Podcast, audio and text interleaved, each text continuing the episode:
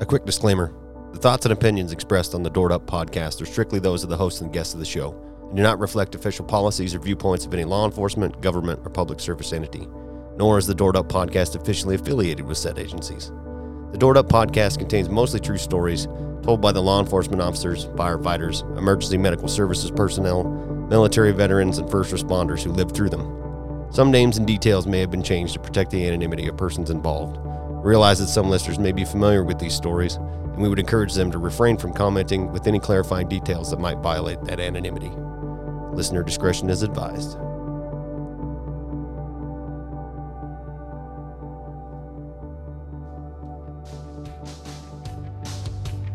What's up, everybody? It's Drew. I'm your host on the Doored Up Podcast. This is episode two. I'm joined tonight. We are supposed to have a couple co hosts, but they couldn't make it, which is no big deal. But I'm joined tonight by one of my friends from years ago that we worked together. His name is Scott. Hi. Sorry, I missed that. It's okay. we're, we're learning as we go here. Right? All right. So, yeah, like I said, this is episode two. My name's Drew. We got Scott with us tonight. We're doored up, having a beer, and we're telling some stories. So, um, Scott works with me, uh, the same agency that we've been at both together for, I've been there for 15 years. Scott's been there for one year more than that. Um, but Scott's unique in that he's been uh, assigned at the detention center and been working there for his entire career, walking the floor. So, and then some time before that, but we'll get into all of that here in just a minute. So, everybody, welcome Scott to the show. We're glad to have him. Thanks for coming. Hey, no I problem. appreciate it. Scott Scott's a little nervous. He's never been on a podcast before. right? Who wants to hear me? People I talk to don't want to listen. So, That's what your wife but I says. do have too, some right? goddamn good stories. That's why you're here. That's why you're here. So, done 16 years with our office. And how many years before did. that Five in a prison in a different state, in a different state? maximum security, um, specialized in young violent offenders for the most part. Okay. So didn't do any law enforcement until then. Hated the job I had. Dude that I worked with said, "I'm going to work the prison." I'm like you can do that? I thought that was an appointed position or something from the governor. And he's like, Right. "Just go online and apply." And we did, and we both got hired and Okay. started my law enforcement career at the tail end of law enforcement, which is corrections. Right. And I did five years there, and then moved out here, and got a job with the local sheriff and. Mm-hmm. Been pushing inmates in the county jail ever since. What were you doing before you got into law enforcement? uh, manual labor? Just- Just breaking my back, and I'm like, Anything specific or just anything I could that paid the anything bills. that paid the bills? Um, I mean, I lumped trucks. I did order picking. That was the job that I hated. Like I prayed for a car wreck on the way to work. I hated that job so much. I did factory packing plants. and you're originally from Louisiana, Um, partially partially. You're from all over. right. You're from many different places, Exactly. several different backgrounds. Yeah, I- But you, you wound up in the Midwest. I, well, I started in the Midwest, then went to Louisiana, and then now we're in the Mountain West. Okay. Okay. And just for the listeners, um, Scott was one of my one of the first people at our agency to really kind of take me in when I started there and was a young pup. Like I I didn't know anybody uh, on my crew that I was assigned to, and I think we had nine or ten people on the crew then Maybe 10. somewhere in there. Um, and you know, ten people, including a sergeant, a corporal, and I think we had somewhere around three hundred inmates at that time. Some right close around three hundred when I Between started. 270 and 300. Yeah, that was that was constant count for the first several years I was there, and uh, Scott and his wife really kind of took me in. I, I've been the unofficial godfather to Yo, To baby his- boy. to I his tried to get him to come here, but he, yeah. he That would have been a listen good to time. old war stories. Well, And he's not old enough to drive yet. But Well, he's close. That makes me feel old because I was there. He's I think 14 because I was yesterday. the first non-family member to come Mhm. visit after he Yep. was born. That's Uncle why I Drew. was, I was, uh, I was gifted the title of unofficial godfather, and it's been that way ever since. So Yep, he turned 14 last week. yeah, yeah, that tells me that I'm getting up there too. That's how. Mhm. That's I don't see it when I'm looking at my own kids, Right. you know, but when I look at other people's kids, I'm like, man, I feel old. Well, it's like watching kids grow up on Facebook. You Yeah. know, it's like, Well, and then you see them in real life, and you're like, wait a minute now. Yeah, You're well, not supposed to be summer- that tall. summer before last, I was working fair. because Oh. I have to go put on a uniform and go work fair in the summer. It's my penance for every bad thing I've ever done in life. and I ran into your daughter, and I was like, "When did you grow up?" Because she's like, Right. "I'm like senior year in high school, Yep. getting ready to. I'm taking college classes and blah blah blah. I got a job and Yep. all this stuff." I was like, It's all grown up. "You were just." You are always be little pug to me. yep. she was like, "Don't call me that in front of my friends." I was like, "Oh well, I might as well be your dad." What are you gonna do? Right.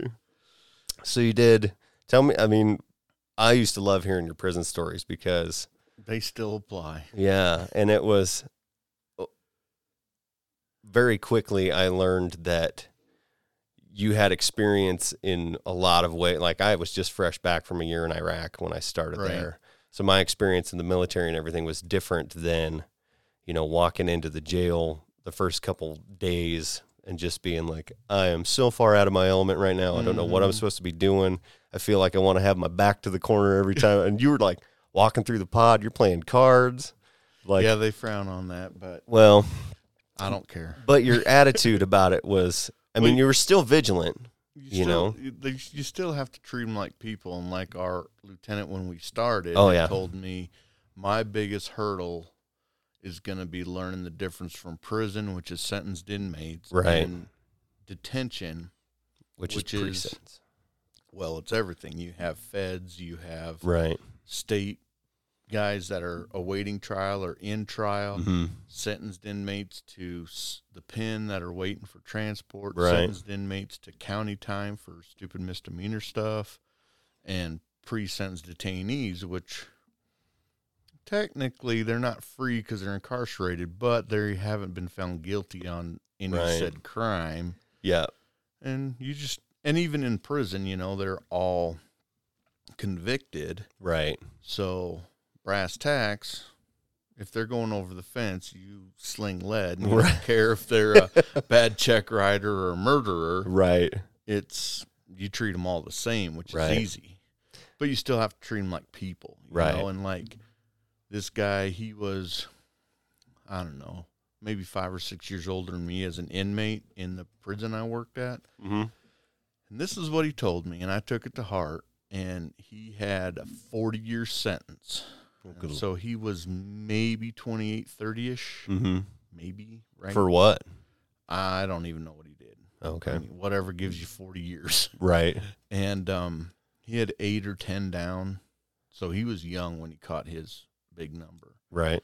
And he told me, you got to make a life for yourself in here. Mhm. You can't, you know, when you're doing that big of a stretch, you know, he goes, you, this is your life. You have to accept it and make it your life. He goes, I go to work just like you. He had a job at one of the best jobs as a state prisoner can get in my state as a woodworker. Okay. He worked a wood shop and they built office desks for, and then the state would buy them from us to Oh, okay. you know, furnish their office buildings. you Sure. know. And then um, he goes, I go to work like you do. I work eight hours a day. I go to the grocery store like you do because we had an open store. An open commissary. Yeah. Yeah. So if you had money on your books, you could go in there and order what you want, get it right there. You didn't have to wait for delivery or anything like that. And Mm-hmm. Right. he goes, I do recreational, I do volunteer work. He volunteered as a um, basketball referee Okay. during basketball season. Sure. I mean, we had a basketball season in prison, and they had teams, and they went through the whole, you know, Sure. you know, he volunteered and did that. He didn't get paid for it, Right. You know, and so, and that's what he said. You have to make a life for it. About the only thing I can't do that you can do is get women and drinks. Mm, Right. You And- get and you- smoke I in was my saying- prison though. I was gonna say you probably get. I mean, if you can get drink, it's just Yeah. You know, Yeah. but socializing is not like it is on the outs, obviously. 'cause Sure. You're, it's not like you can go to the bar or go to a, I mean, you can go to a, you can't even go to a different housing unit. So if Right. your buddy lives in a different housing unit, you guys hang out outside on Right. the yard or the, we had a compound and a yard, but So were they allowed to like mixed on rec yard? Okay, So it was basically a circle of buildings, and inside the circle was the compound. okay, And so they could come out of their units during gates and doors, which was about every hour. It is cutting out. Ignore her.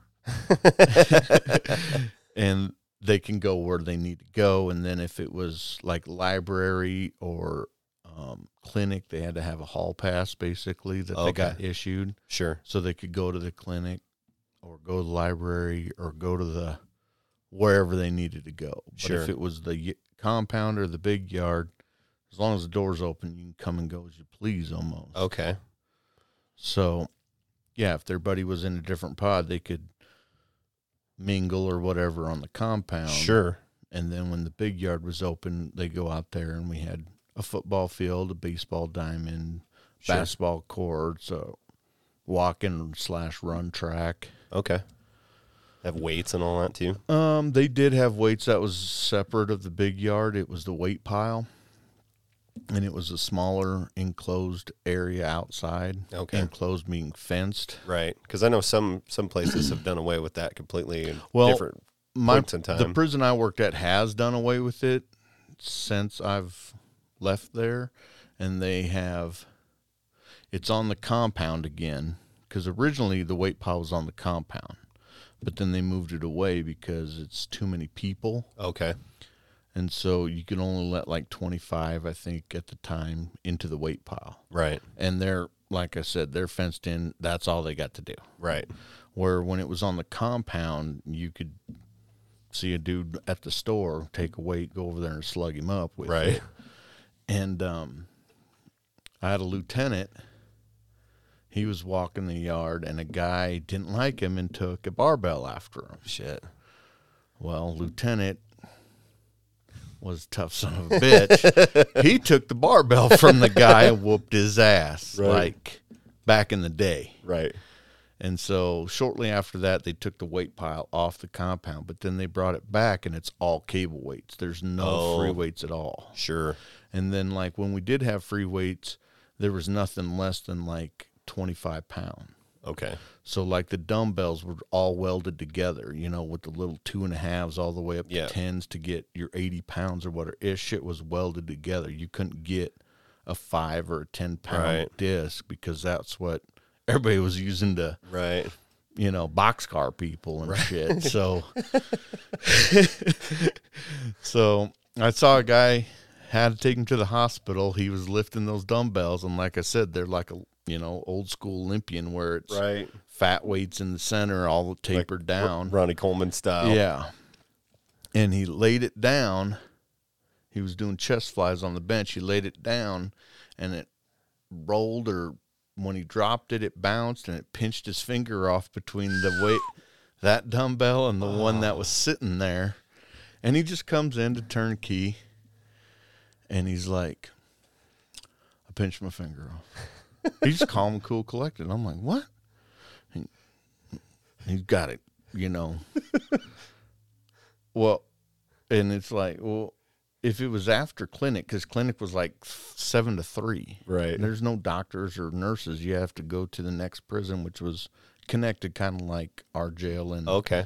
that is, Right. The- we, so we just for viewer reference, we have our adult detention center, then we have a juvenile detention center that's attached down a via tunnel. yeah via tunnel. It's in the basically on the same property. And that's how my prison was with the next prison. Okay. and the other prison was uh, 90 to 160 day diagnostic evaluation. Okay. So it's like the fish tank. Yeah, so they figured out what you did, where you're going to go, what programming you need, Okay. what prison best suits your whatever and then Right. you get shipped off to big boy prison. We called that AAA. Okay. That one, you weren't yet in the majors. You're still in AAA, but you're Right. getting called up soon, you know? Yep.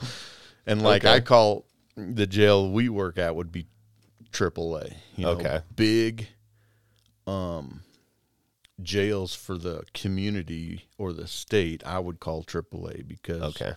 you're going. Right. You're going to the majors. If you spend any time in those jails, Yeah. you know smaller jails yeah you could go to the majors but that shit's you know 12 beds what do you Right. who are you going to keep in a 12 bed jail Mm-hmm. nobody Well, I've like over the years because I did six years up there. Well, was minus thinking eight. min- minus a year on deployment, so five technically of actually working the floor, but I got one for free, and uh, it wasn't free. nothing's So- free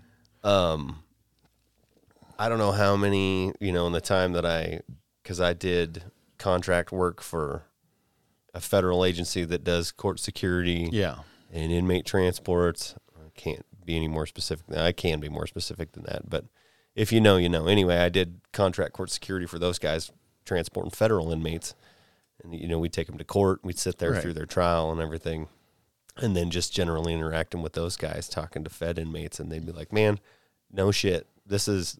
Our county jail that we have, they're like, this is the hardest time I've ever done. oh jail time anywhere is harder than prison because in Yeah. prison you get more freedoms Yeah, they you get have less rights because you're convicted right, you know the whole innocent till proven guilty thing that they talk about right, once you're convicted, your rights do get slimmed down. But once you get to a prison, your freedoms open up. Like I said, this guy, he had a job.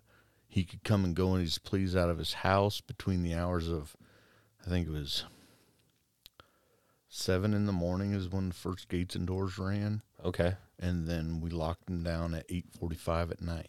And so, was your whole the whole facility was max? Um, it was classified as medium maximum. Okay. But like I said, the majority of our population was young violent offenders. So you Right. got your bangers, your, you know, just we had a kid in there and I was brand new, never did this job before Right. on OJT week, on the job training from the academy because we went to our own academy and then they shipped you out to a prison. So did you did you work before you went to OJT through your academy? No, you were just at the academy, just classroom shit for seven weeks or six weeks. Okay. and then you did a OJT week, and then you did your finals week back at the academy, which is all the testing and firearms. Okay. So OJT week, you're just a FNG Right. or less than. Right. No badge, no Pawn name scum. tag. Yeah, you got the uniform, Like and you here's just sh- here's here's whale shit, And you gotta you look up. you you gotta look up to see that. Yeah. and then um, this one banger's like, "I'm doing 55 years. What are you gonna do to me?" "Uh, I don't know. Anybody? No, nobody. The dude I'm shadowing, he didn't have an answer. I ain't got an answer. And then this other guy, and he's built like a silverback gorilla. He's mean mugging me like I took his chicken dinner or something, you know. And I'm like, the fuck did I get? How did this dude talk me into this shit? You Right. know, Like I'm not. I'm just starting. and I'm not getting paid enough for this shit. right? And so later, the dude that was built like a silverback gorilla, I found out was PC case, and he couldn't fight his way out of a wet paper bag. he was all, you know, Right. intimidation. Right. After that, tears. Yep. You want to hear a good story about him? Sure. So he's in protective custody, which is also known as PC. Right. And at the prison I worked at, they had to be surveillanced constantly. They couldn't go to the library at gates and doors. We had a special time set out for them. Same it's- with central dining, Direct supervision. direct supervision Yeah. as they go through the prison. Right. So he's going to central dining, and we post up through the hallway and watch the crowd go to central dining, and they get their 20, 25 minutes to eat, and then they herd back, and we were posted up throughout the hallway watching them. Mm-hmm. And you could shake down a convicted inmate anytime you want, right? Right. Like we had quotas. Oh, okay. I don't. It shouldn't be called quotas, but if you're on the yard, you had to shake down ten inmates a shift. Okay. So random, just Like, hey, you, Hey, you. luck of the draw. you know. And during the summer, I would set up a, what what they call the speed trap on the walking trap on the big yard on the track. And Just flag them over when they walk by, shake them down, get their name and inmate number, and send them on their way. You Right. know. And then in central dining, you're supposed to shake them down as they leave randomly. Right. and that's not supposed to count as your quota shake town. Okay. But you know, you got to do what you got to do, right? Anyway, this guy, he's got a pullover with the pocket, you know, the kangaroo pocket, Right. and they could buy those from the store. And They're just gray; they're not affiliated or anything. They're just Sure. plain Jane. And you know, I don't know what tipped me off to he has something. I'm pretty sure it's crinkling of plastic. So I told him shakedown. He assumes it's starfish position and I go to shake him down and he pulls that stuff out of his pocket and he's holding it. And I shake him down again and turn around and you know he keeps moving his pocket around so I can't get to it. And I'm like, okay, game's over. I'm on to you. You got something. What is it? You're caught. You're caught. He's like, it's fish sandwiches. What? It's just a couple of fish sandwiches. I'm like, you can't take that shit out of central dining. Cough it up. He's mad. And like I said, he built like a silverback gorilla. Right. And I'm like, but I knew he was a pussy. Which OJT week, I didn't know that about this cat. Right. He takes these fish sandwiches that are wrapped up in some cellophane or something, you know. Right. Whatever they can get. Right, you know. And he just touchdown spikes it right at my feet and s- storms off, right? He goes into his unit, slams the door. I go tell my lieutenant. And by the time I talked to my lieutenant, the housing unit staff had called up. He's being an asshole. He needs to be removed. Right. Okay. So he's going to the hole. He going to at least holding it for a Right. cool off period. Mm-hmm. But Because that's a lot different in prison world when you go to Right. the hole. Yeah. And so, and our hole was under the prison. we had to pump sunshine down there so you get your hour out. You know what I'm saying? It was garden level. Okay. Like if you tiptoed in the cells, you could see outside. Okay. If you were short, you're fucked. so much for your vitamin D. right. Get it from your diet. So anyway, me and this lieutenant go down there and we hook him up and he comes and we're taking him to holding and he's pouting. And you know how they slow walk you and try to Yeah. pump the brakes when you're escorting them and my lieutenant ain't having that. Old school. Doubles him up, cranks him over. This lieutenant was like five four with a flat top. you know? Right. and um, just built like a fire plug. But this dude built like a silverback gorilla, and um, he lets go of him, and then they're talking. He's the inmates half crying, half talking, half yelling. The lieutenant is just reaming him, and. As this inmate talks, some spittle flies out of his mouth onto the lieutenant, and this lieutenant racks back like he's Rocky Balboa. And this dude is in cuffs behind his back. Right. And this is why I say, I don't care who you are, you will fit in one pair of cuffs. Because this dude was twice your width in the shoulders. Right.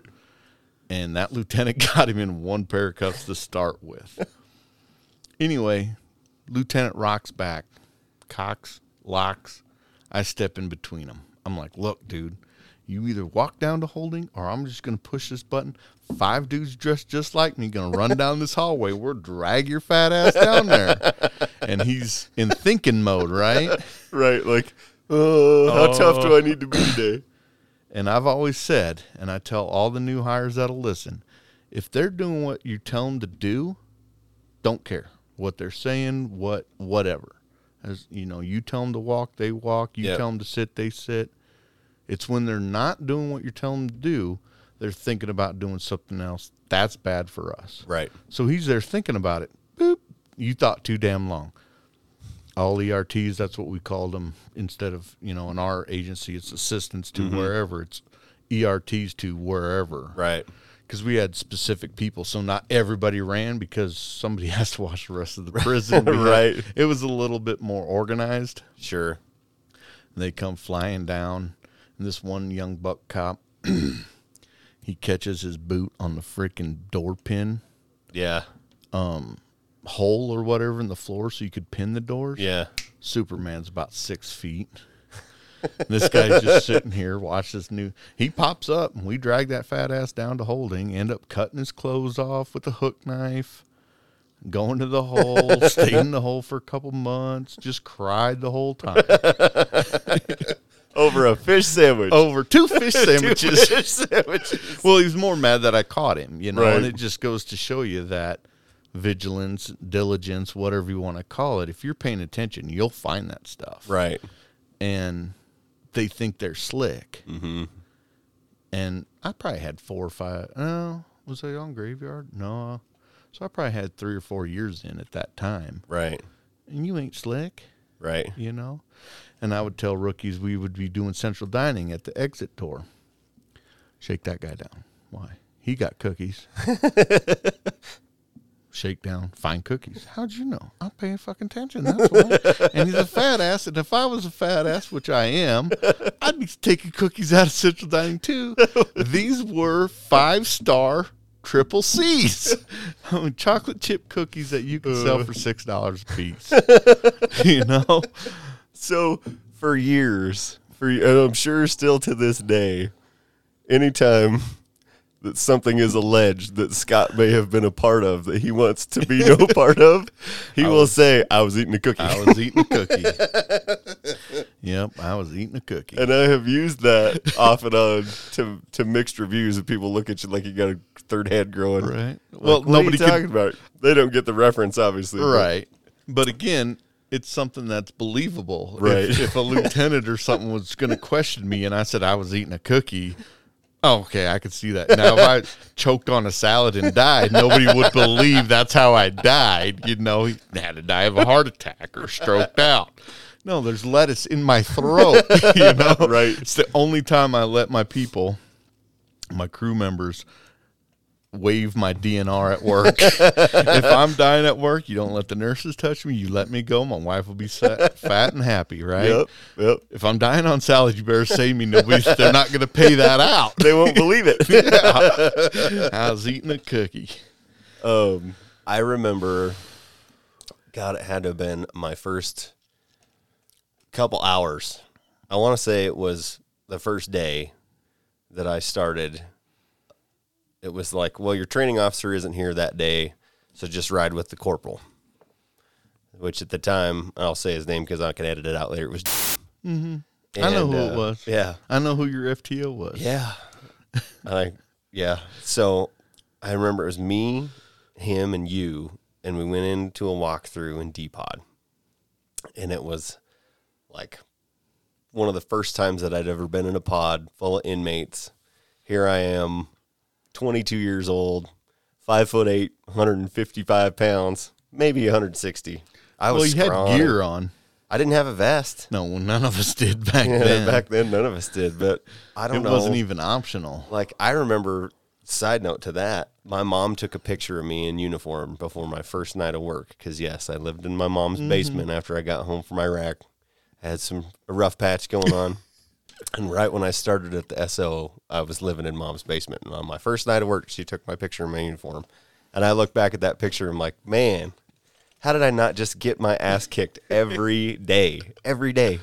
But anyway, so me, you, and the corporal walk into D pod and we're I can't remember if we were doing count or if we were just doing a walkthrough. But they were all locked down and we're walking up the upper tier and I remember you're like, You smell that? I'm Like Oh yeah. what? It was And E-pod. You're like, come up here. Was it E pod? it was the top corner V pod before you went down that little alley. That's right. And you come like he's Mm-hmm. like, come over here, boot. And I come over there. I'm like, he's like, what do you smell? I'm like, somebody's smoking weed in here. He's like, yep. I'm like, holy shit. And the corporal's yelling at us because we're not doing whatever. We're, no, You Right. need to come over here. He's I'm like- calling you over here Right. because there's an issue. Yeah. He didn't want to go up there and he's yelling at us. I'm like, Yeah. okay, you come up here. Yeah, and that was um, th- this guy that was going feder- getting indicted federally on a million and a half drug charges. Like they Mm-hmm. buried a f- like they buried him underneath the federal penitentiary. He's still Hopefully. there. Yeah. And the rumor is that he got 120 years in a federal prison for all of his stuff that he had going on. Bad dude. Anyway, him and this other guy somehow had gotten enough weed to roll five joints from the pages of a little handheld, you know, a pocket Bible. And I just remember being like, dude, you're rolling J's with a, pages from a Bible? That ain't okay. Well, I mean, I've done it before. But- it's better than graph paper or telephone book I, paper. I just remember being like, well, how the fuck did he get it in here? Like, well, there's like something, something's wrong with what's going on Mm-hmm. in here. So my only estimation is that it must have been his attorney or something. I, I still can't figure out. I don't know, but I missed those in the strip search of the second guy yeah. because he had two pairs of chonies on, Yeah. and I took all of his clothes. Well, they dropped him down the, down the cell chase. He no, the second guy, Yeah. he still had them on him, oh, he did? Okay. and he had two pairs of underwears on, and they were in between them. Okay. and we were going to take all their clothes anyway, so I didn't even search them right. Cause they were all, I don't think he was because we found sentenced a yet, lighter but- too. Yeah. Because you can't have smoke without fire. They, they're and they're rubbing two fucking sticks together. I don't care. You can do a lot with toilet paper, but I don't think you Yeah. can rub it together. and then, like, it had to have been in that same week, my first day, and we were on nights. I remember we started on nights. Mm-hmm. It was February 2006, and first time I walk into D Pod, it was D Pod. I walk in there, and here's this guy that I went to high school with, and I walk in, and he's like, "Holy shit."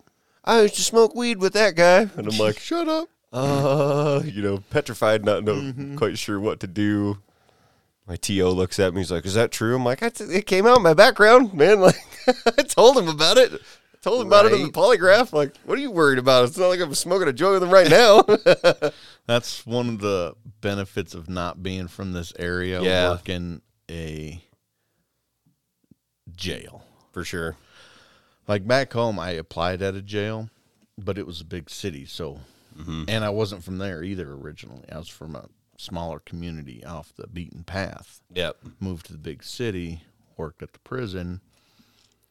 Um, and they hired COs to work part time at the jail to cover Sure. for overtime because it was cheaper to pay me regular time than to pay one of their full time employees overtime Right. and they didn't have to pay my insurance because I was part time. Mm-hmm. So yeah, working a small community and working with people that grew up there, I see it all the time, and I'm thankful Yeah. that And I don't even. This isn't even the same town that I'm from, but it's the n- biggest close closest large town to the town that I'm from, which Right. was a one stoplight, you know, burg from another county, a couple counties away. three streets, and one of them's a long driveway. yeah. Um, but it's it was not uncommon. It's still not uncommon for me to run into people that right. I went to high school with or that I know from there. But that was like, oh, I was shocked. I didn't know how to handle that. Now it, it is what it is. but Yeah. I've gotten used to it. But I've, you know, was under so much pressure to like not fuck anything up. And here I walk into the pod and like, holy shit, there's Drew. I smoked weed with that guy Mm-hmm. for years in high school. I, oh my God. What am I? What am I? You know, what's my TO gonna think? And Yeah, but now you get these kids that didn't smoke weed in high school and they don't know shit from apple butter. That's so. I like we were we were chatting about Scott coming on the podcast, and I, we were talking about some of the the new hires that we get in our agency. Because now I'm in a position where I do the background investigations for the new people coming in, and that's a, I talked about it in the last episode with Shannon. It's the first question I ask those folks when they sit down in front of me, like, "Have you ever been punched in the face?" And they're like, why would I have been punched in the face? No, why? Like, why would anyone punch me in the face? I've never been hit in the face. I'm like, well, you might. You're gonna eat the first one. After that, it's it's up to you. And like I told the guy, and we were just for lack of a better term, playing, you know, with Right. an inmate. We're just joshing around. And I'm like, I'll eat the first one. After that, you're going to have a fat old white guy on you because I'm going to floor you. Yep. I, I remember it was, I mean, I got a very distinct impression of you working with you that first couple weeks because A, it was like you're a rookie. Like, you don't know shit about shit, so I'm going to treat you like that. But at the same time, I'm going to teach you a few things and talk to you Right. and make sure that you understand what you need to do to keep yourself safe. Like, but other than that, you're kind of on your own and you got to learn it. You got to earn it. You got to, I mean, you know, my brother does IT stuff and he's always hiring people and they have all these fancy degrees. And he's like, okay, that's great. this is what we do. You know, the degrees you have are pertinent to the job, but have you done any work? Right.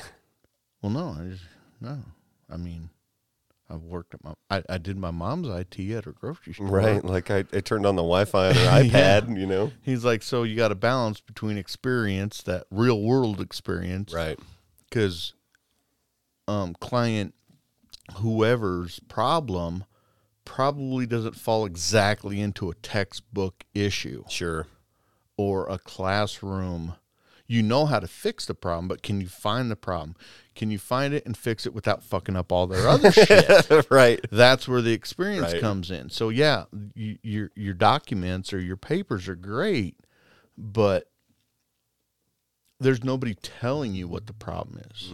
It's like a mechanic. What? Well, it's making a clicking sound on the right side, you know. right. and I mean, so yeah, experience. But uh, I guess where, where I'm what I meant is that I very quickly like watching you just g- anytime that you and a couple other senior guys that like you had experience in the prisons and then you came here you and a couple others another guy that we worked with at the time that he had prison experience and i would watch you guys when you'd go in and you'd interact with these inmates like a the inmates that you had good rapport with that you'd been dealing with for months that have been in county jail for Right. a year or they're repeat offenders eh, all the way up to new people that are coming off the street and booking watching you guys and the way that you would deal with those different scenarios.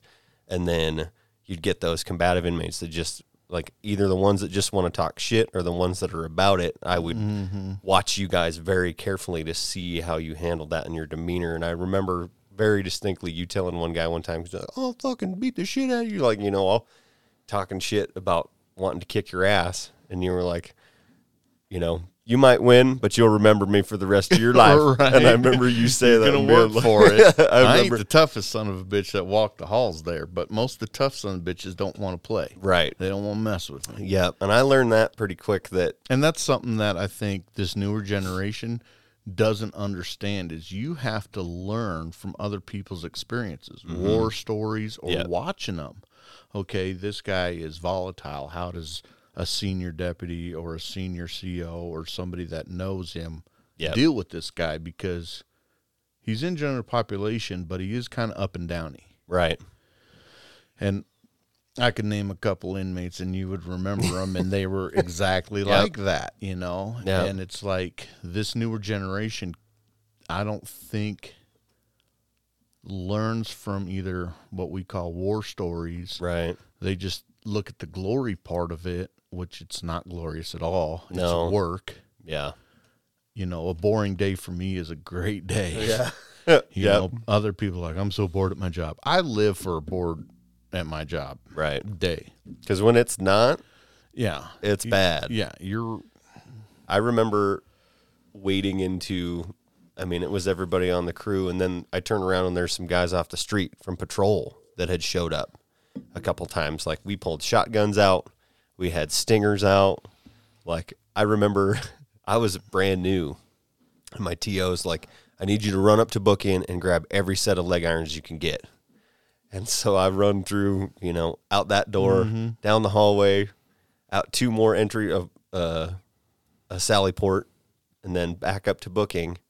And sergeant was up there like, "Fucking hurry up!" You know, he's screaming at Mm-hmm. me. I'm like, "Oh, "I'm trying." I'm like, "I'm new. I don't know what to do." you like the guy in um, Saving Private Ryan run Yeah. the ammo to Run- everybody, and he's all draped over, and he's the narrowest ass kid, and "Oh, Exactly. He's That's got more- exactly what it was more like. Only, ammo than ass. only I'm not a pussy like Upham.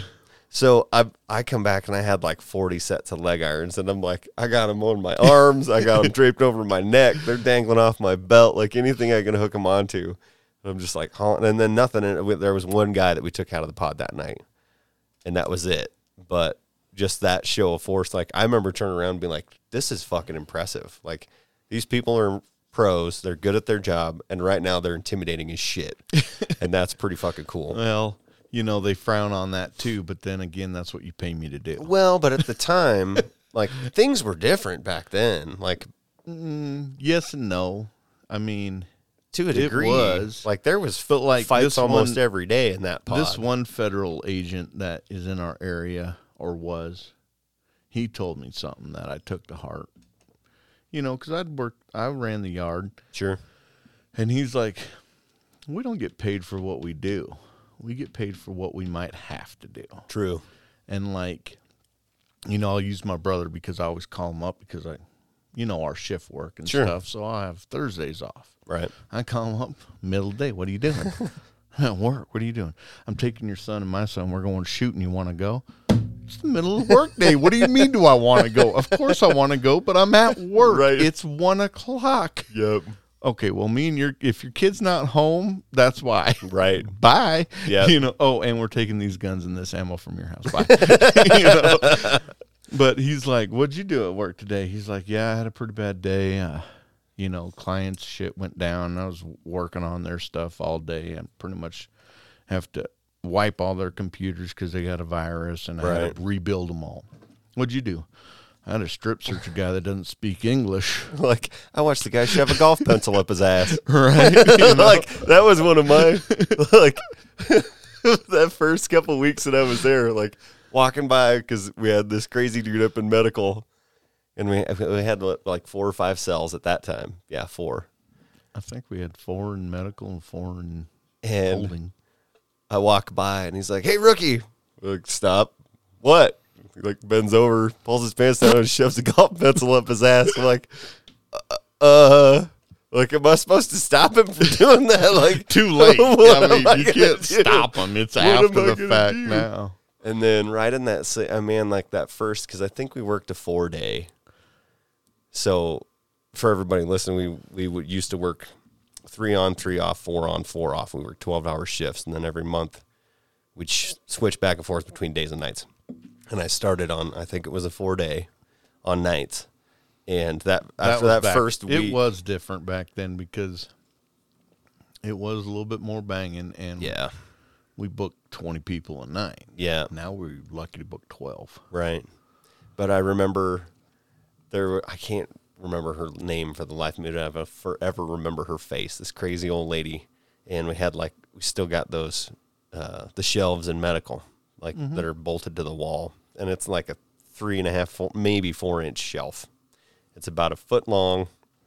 And it was me and you, Kate and Sarge, and we go in there and there's that crazy lady and she's perched up on there sitting on it on her ass like a bird and she's screaming and yelling because she was tearing the cell up doing something crazy so we went over to nursing and like we opened the door we're all standing there and sarge is like well, what the fuck are you waiting for get in there and grab her rookie and i'm like what, do you- what do you want me to do with her like i don't know shit about custody and control like Right. I've been in enough bare knuckle bar fights and like, you know, tuning it up with my brother that like, you know, But that happened to me in prison. I started on graveyard, so you had no inmate contact. right? It was locked down.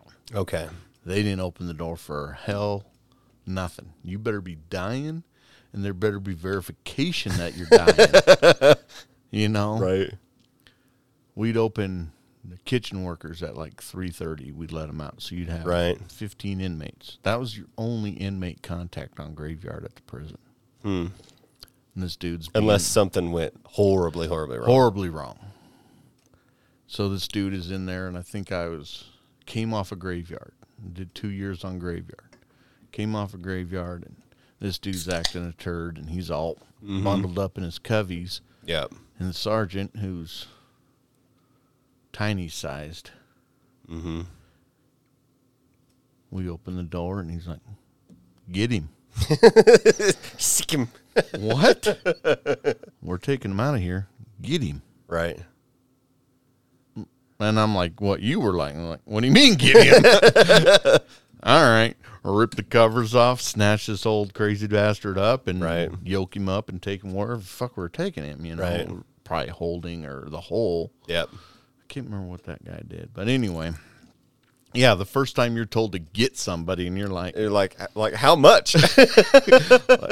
and where? I mean, he's wrapped up in these covers Right. tight, you know, like saran wrap. Yeah. Mm-hmm. You know, and they do that so you can't grab a limb, you know. It's just like a dog trying to bite a flat hand. You just Yep. don't have nothing to grab onto. And well, that's like the first time that I was in on anybody getting put in the restraint chair.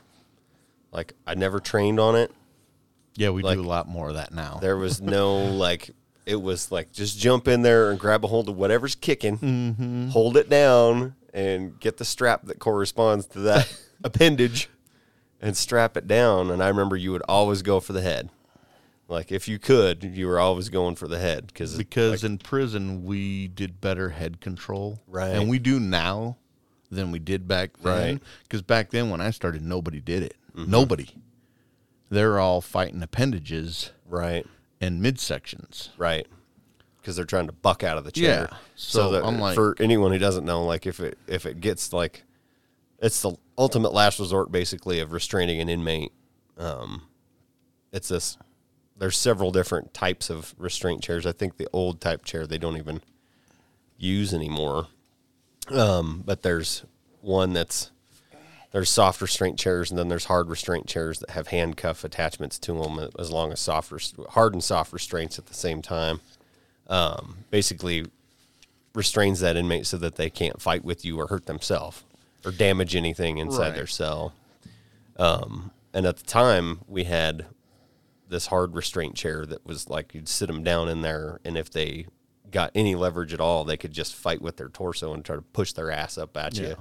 and just buck and buck and buck and kick and bite and if you didn't have good control of their head they could spit at you that was one thing that constantly happened and like i would generally hear when scott was on the head you'd hear him load up like they start hocking up this Mm. loogie, and Scott would like just clamp over their mouth, like "Don't do it, don't do it." Yeah, Yeah, that's yeah, again, you know, coming from a different area to this place, sure, you take what you learned there and apply it here, Mm-hmm. or you see stuff that's not being done, and you're like, well, I hate to be that guy, but back home we did it this way, Right. and it worked, and um, we're way better at it now than we were yeah, back then because you know we have um, a plan of attack that's right, you know, before it was one for all, all for one, get in there, get something, Yeah. get this guy buckled down. Now, yeah. So now we've got the sort team, and it, Right. pretty much everybody's kind of trained on that level, if I'm not mistaken. To, well, a, to a everybody's degree, definitely trained on proper restraint chair Sure. application, right, you know, and some of the things that I've taught my corporal who has taught the rest of the jail sure, as far as um for cell extractions, how to get in, how to get out. Mm-hmm. Yep. We kind of did some stuff on how to get in, but then after we got done, everybody just got up and left. And I'm Right. like, wait a minute. right, That's not how it's done. This is how we should do it, or this is what I we did at my prison, and sure, my corporal liked that, implemented it, brought it to the bosses, and trains that now. sure. And I, I think that the whole, I would say the agency wide, our entire agency has had like a, a healthy training mindset revolution in the last 10 years. Um. Oh, definitely. Yeah. Yeah. Because before then, like I remember just jumping in and it was like, It's free for all. well, not just that, but it was anything, anything. Like you were already expected to know how to do this when you got here. Like, didn't anybody tell you you're a fucking idiot? And it was like, Right. well, and then you go to the academy and they train you whatever they train you in. It's Sure. like, okay, that's great, but wait a minute. Is it that great? sure. You know, and the stuff I learned from my academy, I still apply. You know, it's what whatever works for you, you're gonna have your go-to move. Right. Right. And Did you so did you do when you came moved to this state and you got hired on with our agency, did you have to do a challenge course? Or did you do a I full challenged. Challenge? Okay, and how long was that? A couple weeks. Seven days, ten days maybe, Sure. and it was most of them were half days. Okay. And 'Cause it that's was just like all- you, you test out on. Well, you took the classes, like the law classes for the particular state, Mhm. and then because most states are pretty Most close. states, most states follow the constitutional amendments for the most part. So yeah, the ones that pertain specifically to like working in county jails are the Fourth, Eighth, and Fourteenth Amendments. So search and then- seizure, cruel and unusual punishment, and then but then there's state laws too that are not more restrictive, just whatever. Sure. they're pertinent to this state. yeah, And so you got to learn all that stuff. And so, yeah, we didn't do any um, practicums. It was All all, right. text. Okay. It was all lecture, test, lecture, test. And Yeah. then you took the challenge test, which had nothing to do with anything. I'm like, what? It was Right. 140 questions, I think, yeah, you know, and I don't even know how I passed it right, because some of the questions were like, "What's the number one gun rule? Safety." well, I got four guys in front of me, and if you ask them what the number one safety rule for firearms is, I'm get four different answers right here. Well, you might you might get Three. three. I'd say three. but Okay, better this out of one three. says muzzle control. right? This guy says trigger finger control. But it's essentially all the same rule, right? Because you treat every gun as if it's loaded. That's the rule I go. right. That's what I was taught was You the know, first rule. Yeah, the first rule, Ten Commandments of firearm safety is treat every gun's loaded. No, Right. Muzzle control. no, that's like two or three. you Right. know. So again, it's those objective questions that if you didn't take the class, you don't know what answer they're looking for. Right. But I'd pass, so Yeah. it didn't matter. Well, I so I came to our agency and then I worked. I got hired in February, and I didn't start. Like I got a temporary detention officer certification through the state as soon as I started. Like basically, sign the papers. Here you go. Like, and I walk out.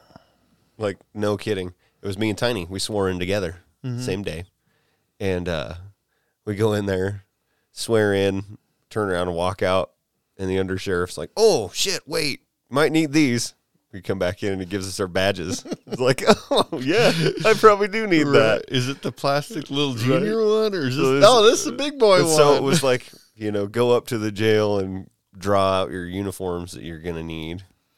You know, okay, like completely clueless. And I remember he had uh, like a big ass goatee at the time, and that was before we had our beard policy.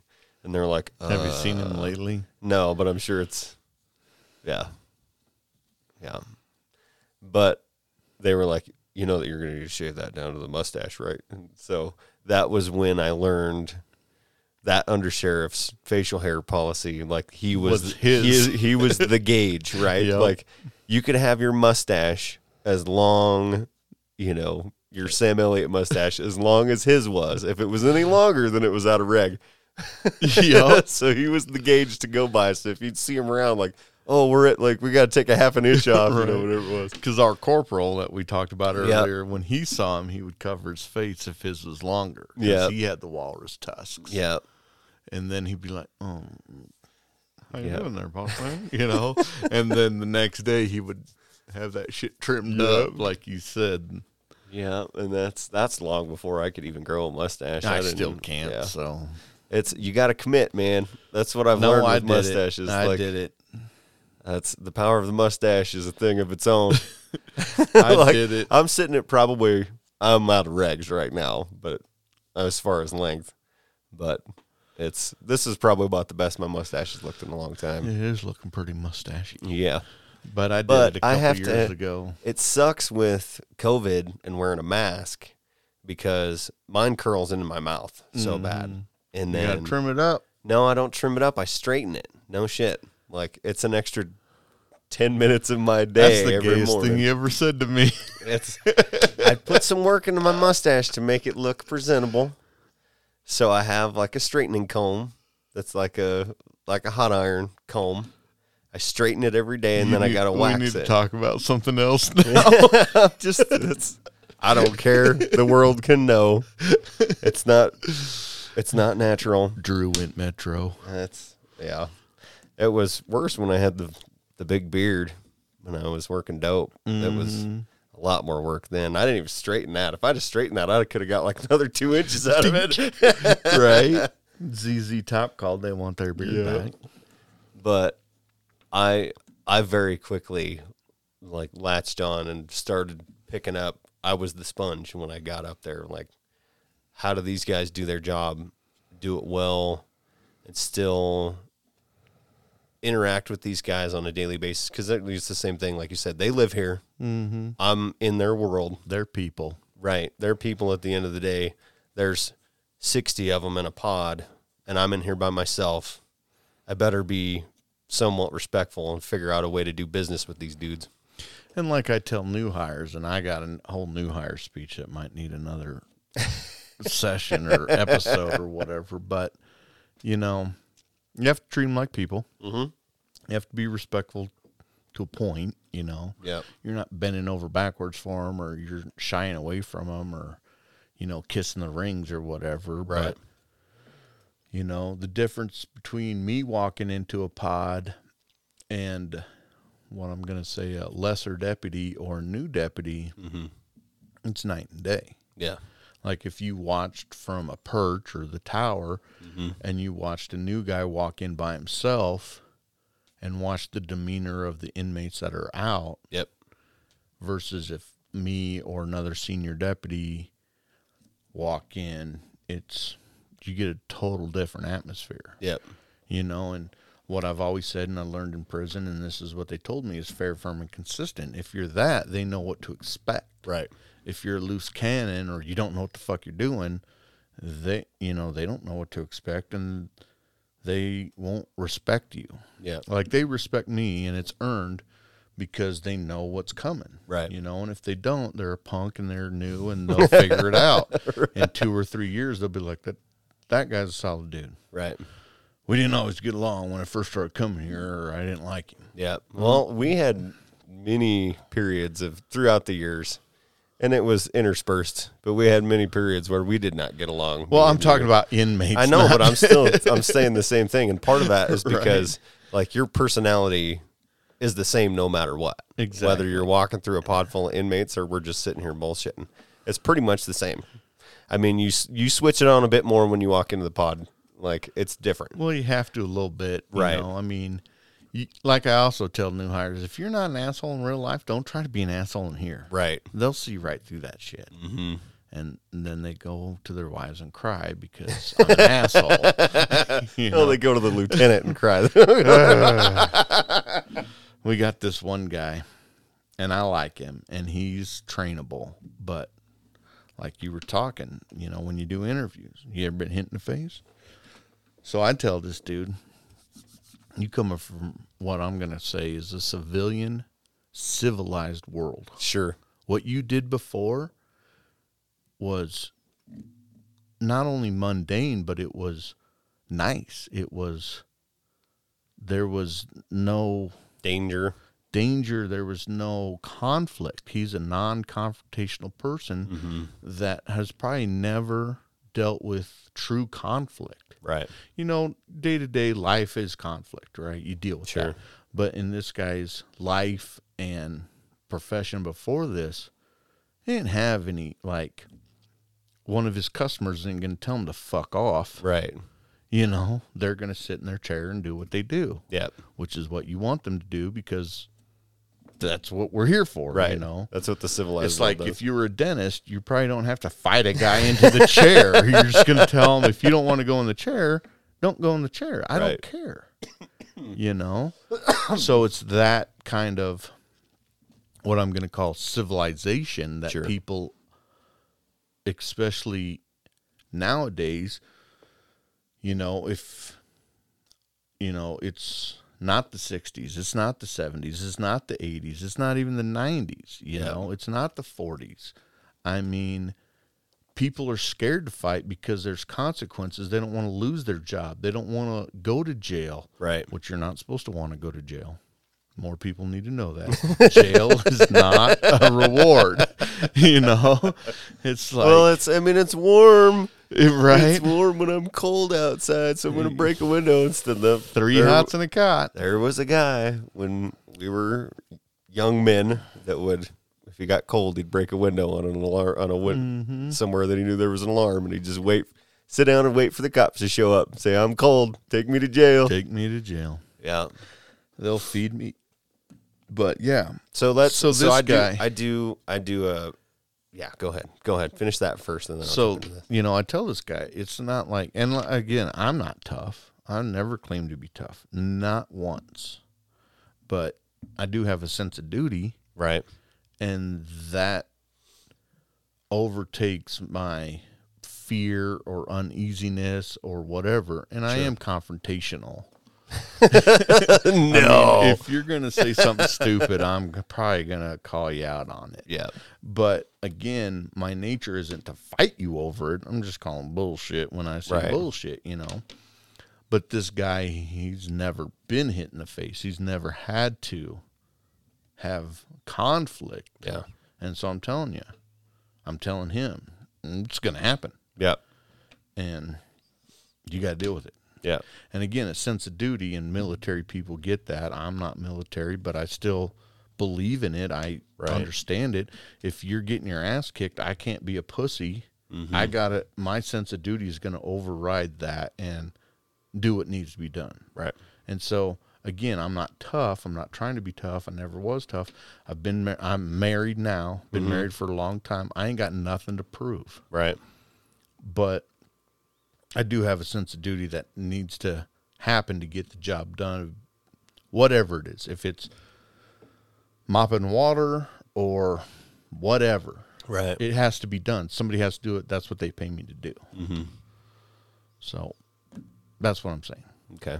Do we get that? Yeah. Okay. But so I do w- one of the things that I want to incorporate into the show. I call it sage advice, and you just like you knocked that out like a hundred times I already. got I, all don't even kinds have, of sage advice. I don't even we have to need a ask whole you for episode that. for that. and that's.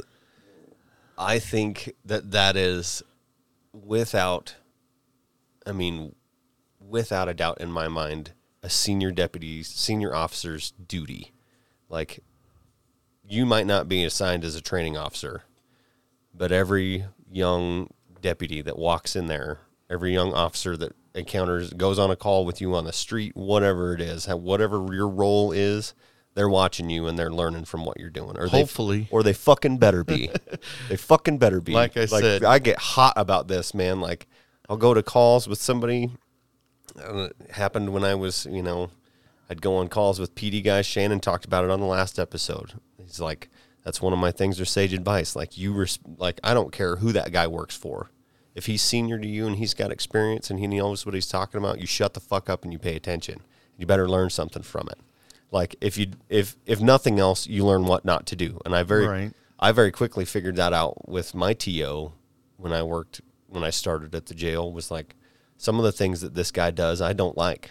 I don't didn't like re- I didn't respect that guy as a deputy. well, you know, and it wasn't just him. There was other people that we worked with that it No, was there's like, people there now. you know, and it's it's anywhere in any line of work, anywhere you go, people can their only purpose in life is to serve as a bad example. And I'm not saying that necessarily about him because I don't want to speak ill about him because he can't defend himself. But there are things to learn from people, and sometimes that's it. You know, like Yeah, you- but don't like I the was way you saying do that. earlier, s- I think this newer generation, which is you know half our age maybe, yeah, that are coming on, they don't get that like you did. Right. And I'm glad I was there for you. Somebody was there for me when I worked prison. right, I mean, um, two guys that come to mind. Can't you know? But if they got nicknames, you can throw nicknames out there. no.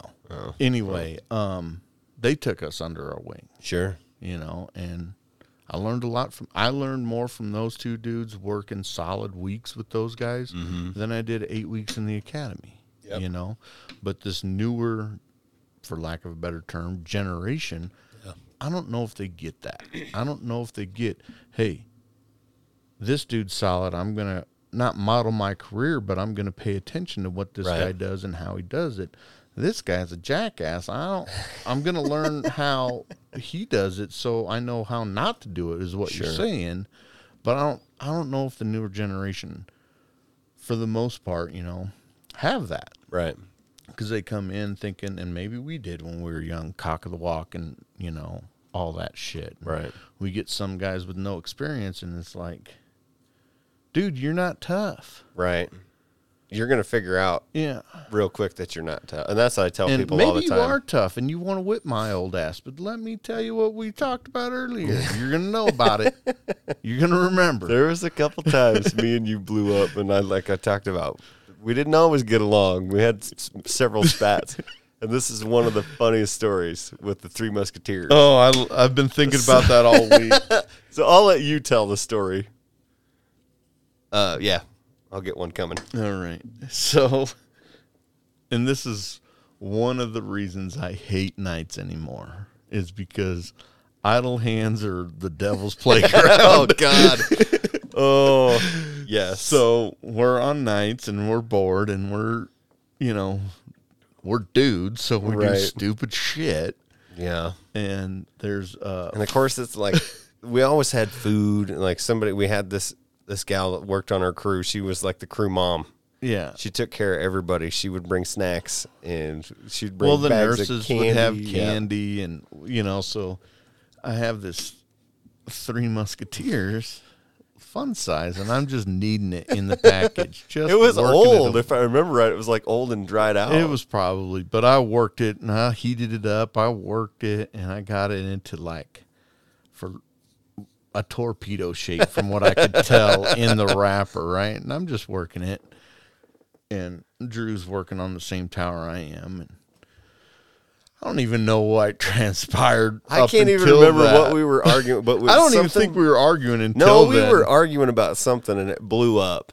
And I don't. I don't even remember. But he leaves the tower.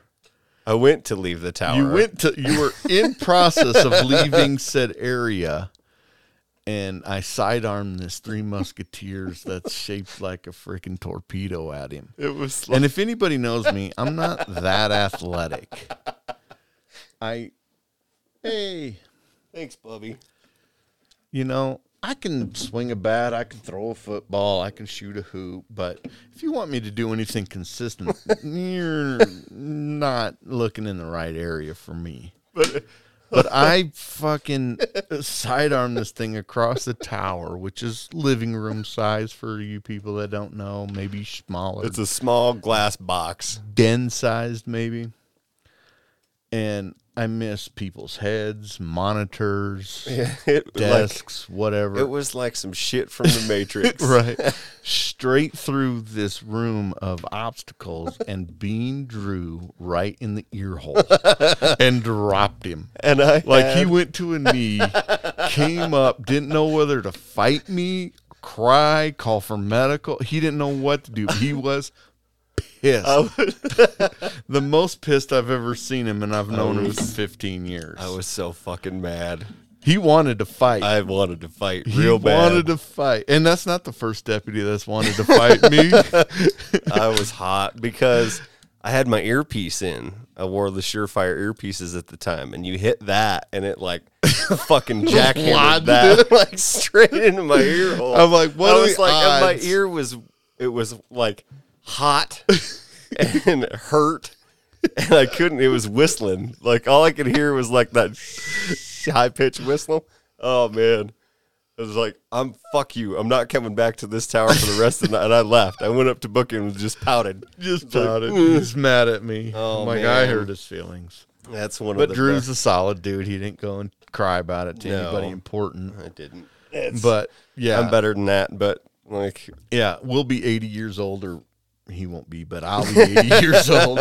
He'll be 70 something. And remember that time you took a three musketeers to the ear hole? And what are the odds of it hitting you in the ear well, hole? and it like I didn't even see it coming. like I guess that's what makes me so mad about. Like made me so mad. I'm is just that walking, mind you're my just own like- business. And You like Randy Johnson, that fucker. Like, ding, just like man. And if I tried it a thousand more times, you would be safe. And I think it was I think it was TR that was running the tower that night cuz I when I stood up and like looked across that fucking tower at you and just wanted to tear my head off like everybody in there knew I was mad. Yep.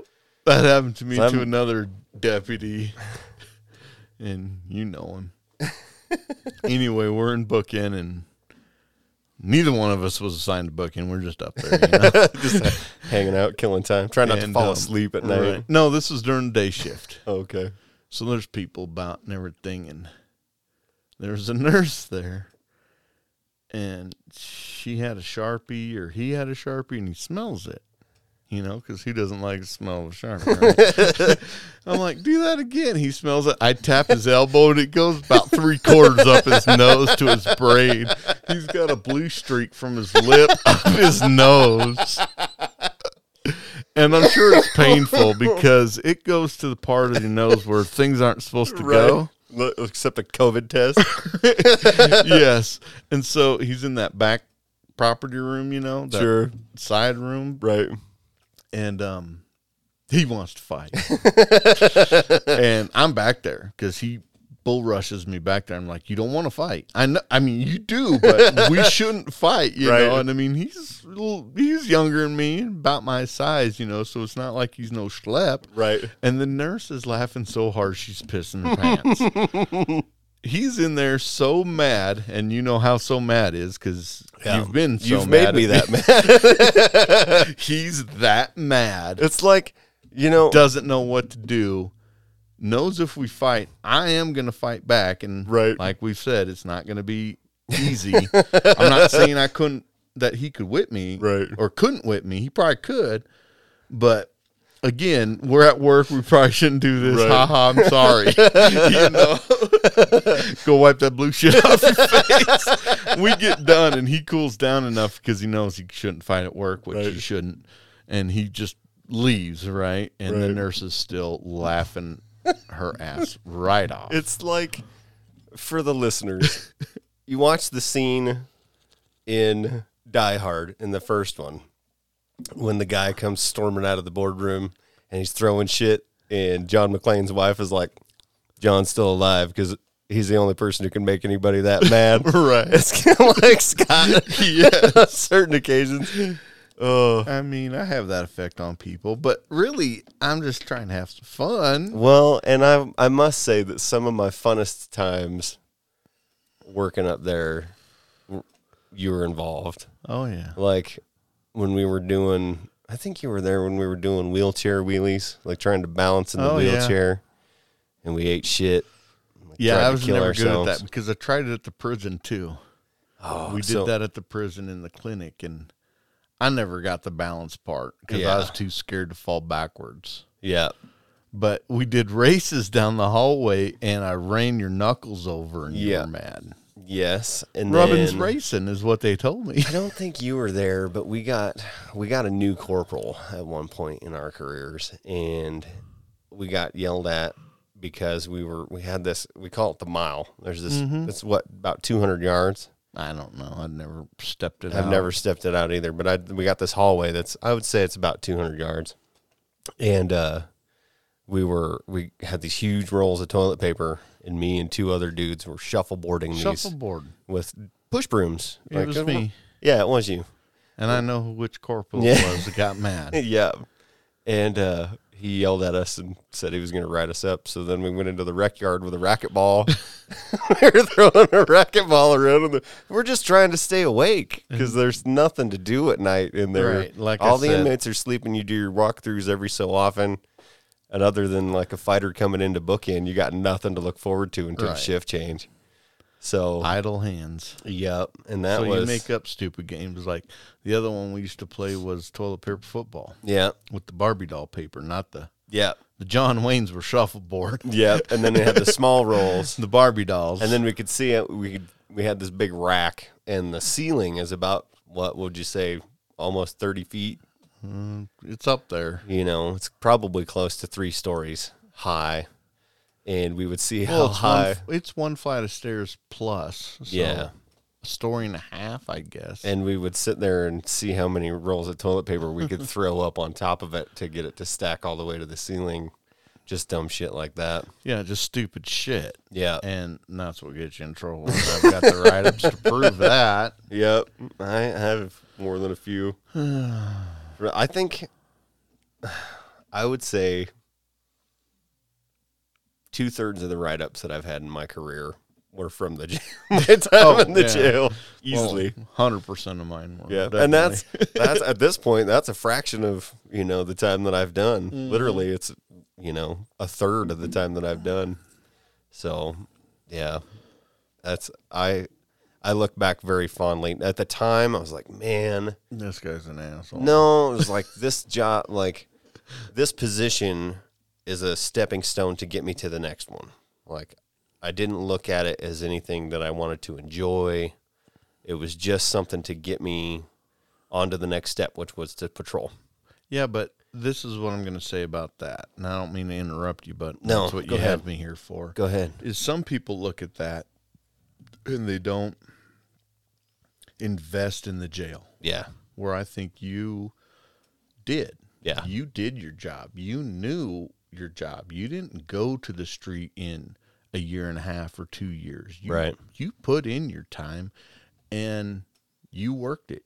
Mm-hmm. We get guys now that think they're too good for the jail or jail work is beneath them or they were promised the street and Everybody's has a chance. they're not vested. Mm-hmm. So they do the bare minimum or less Yeah.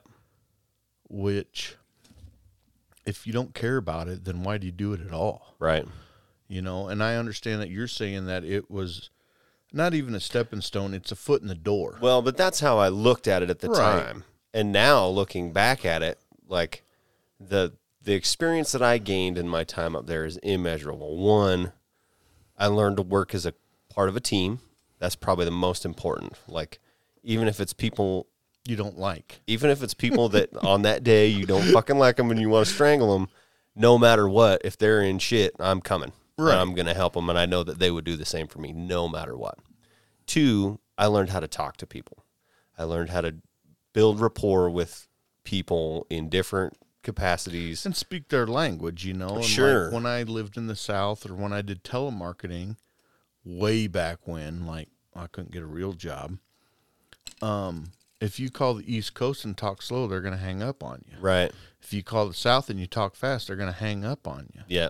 you know you have to speak the language Mm-hmm. and you do learn that in a confinement Yeah. setting because you're always interacting with people or you should be Right. i mean Yeah, I mean, you learned like I learned to, I learned a lot about dangerous people. I learned how to talk and deal with them, and how to negotiate with them. body language Body language. I learned threat indicators. I learned, but my, I'm telling you, man, like learning to talk to people that want to fight with you, and then learning when the talking needs to fucking stop. That's probably the biggest lessons. Like And I when it's when the talking is over, right and when it's time to ask, like our- ask, tell, make. our original corporal said there's no reason not to be nice be nice until there is a reason Right. They're- it's very much like you know like Roadhouse. Be nice, be nice, be nice Yes. until it's time to not be nice. exactly and again i think that's why our department emphasizes jail time Yeah. Yeah. you so, have to you're assigned to detention or confinement and i think that's wise because one if you have major problems it can kind of be contained Yep. and they can figure it out and either correct it or get rid of you Yep. and two you do learn those what you're saying is invaluable lessons that because it's concentrated people Yep. you know, it's not like you go to the grocery store, you interact with people, but really you talk to three of them out of 50. Right. You know, you go into a pod and they're all on your leg. Right. like, hey, hey, hey, hey. Like You gotta- everybody wants and- something from And, you. you know, like Tiny says, you're problem solving. Yeah, and I learned that's that's another important point. File this under sage advice. I learned never to give my word that I would do something if I knew I couldn't Yeah. for an inmate. fair, I would- firm, and consistent. I would never step out and say I promise that I will do X, Y, Z for you if I wasn't going to do it. Like if I or promised, didn't have the ability. right? If I promised somebody that I was going to do something for them, I was going to do it, and I kept my And word. again, that's how you build rapport and respect from these people. Is Yeah. like, hey, that dude's a solid dude, and it backfires on me because I've been doing it for so long, and I've been doing it that way.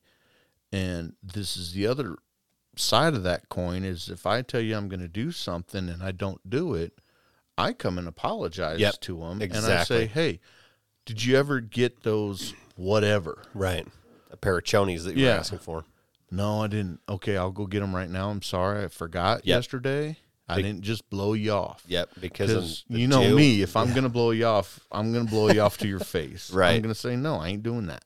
Well, and, and then then the- they get all butt hurt and be like, "Why? Because I don't have to. Whatever."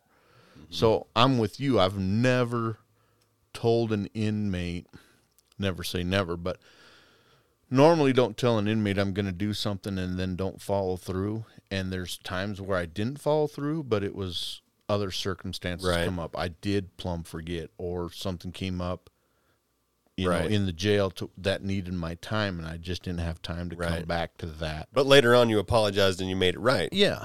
I apologize and ask them, hey, did you get those copies made? Did you get those clothes? Did you Right. get those shoes? You know, and like I see dudes in busted shoes and I just go get them. Right, They don't ask me for shoes. I see them in busted shoes. right. And a lot of times, like And to me, that's like, you know, the department is always like, you know, you don't want to do anything that reflects poorly on us. We need to have a good public image. Sure. Well, if we're providing these clothes and they're in tatters and they have to go out on a travel order, what does that say when you or see- court. or court and they got busted ass shoes? Right, And maybe it's because I was poor growing up, like we all were. Yeah. But mom always had us in shoes. Yep. You know, mom always fed us dinner. yeah. So if I see an inmate with busted shoes, I just go get them for him. Yeah. What size? That was one that you know one that I would do my best to go out of my way. If people are like, "Hey, man, I got court today. Look at these pants. Mm-hmm. They're they're shredded, like they're all tattered and stained. You know, because Yeah. like you get old uniforms that get cycled through 300 inmates. Right. You know, I mean, they're four or five years old. But sure. And those people would remember that. And I talked about this on the last episode with Shannon that there was a couple times where fights would break out in the pod and you'd run in there by yourself. Like I had this on one specific occasion. I was doing meds with our nurse. I remember that And one she too. was like, I miss her. She knows who she is. If she's listening, Yeah. we miss you. And this fight broke out. And this dude went at another guy with a push broom. So I pushed her and the cart out of the way and just ran into the pod by myself. And this was months before I had gone to the academy. So I had two pairs of handcuffs and my good Irish charm. right. I didn't have no fucking pepper spray. We weren't allowed to carry batons at the time. I didn't. Ha- I wasn't taser qualified. We didn't have tasers. Well, we had tasers, The but we M didn't carry twenty them. sixes, and The there was old- two of them. Yeah, and they ran on double A batteries, and you'd hear it tick, tick, bop, tick, tick, bop, tick, tick, bop, tick. And I Anyway. ran in there, and I'm, you know, like I said, five nine, 170 pounds maybe by then because I've been sitting on my ass for six months. Mm-hmm. I run in between that pod, and these two dudes are, you know, 6'2", 320 pounds each, you know, on the hoof, big dudes. Swinging a fucking push broom at each other like samurai Mm. warriors, and I literally jumped in the middle of them, in between them, and another inmate jumped in and helped out, like got a hold of one of those Mm-hmm. dudes. And still to this day, when I ran it, like a couple months, well, when I was still working patrol, he was tweaking out at the Maverick and got called in. and That's I what went he over and was does. like, hey, man, how's it going? Like, "Mm, remember that time that I broke up that fight? And it was like, yeah. I hate to keep bringing up stuff that I talked about in the last episode, but that's the way it is around here. Right. You just see those people over and over and over again. And I'm thankful that he did that. But like Shannon said, he was like, "You stole my story from me. I could have got my head bashed with a push broom, and like that could have been a cool story." But at the same time, he, you know, talking to him later, he's like, "It's because you're always cool and you're respectful for me, respectful to me, and because like when the times that I talk to you, you treat me like a human being." And that dude can fight or could back Back then. then, he could fight. Back, Back then, he then could fight. he could fight. Yeah. I mean, those other two dudes were no slouches, but that dude can. f- Yeah. He's not smart enough not to. and he hit like a Right. sledgehammer. You're either going to be smart or you're going to be tough. One Yeah. of the he was definitely a boy named Sue. Yeah. And he was one of the first, our corporal back in the day. Yep. He's the first inmate that this dude, this corporal warned me about. That dude hits like a sledgehammer, lightning fast. Yep. I seen him hit a dude three times before the dude even knew he got hit once. Yep. Like you get hit once, you stagger back, put up your dukes. No, this dude hit you three times before you Yep. you're fucked. And he hit hard. Yep. He slowed down a lot.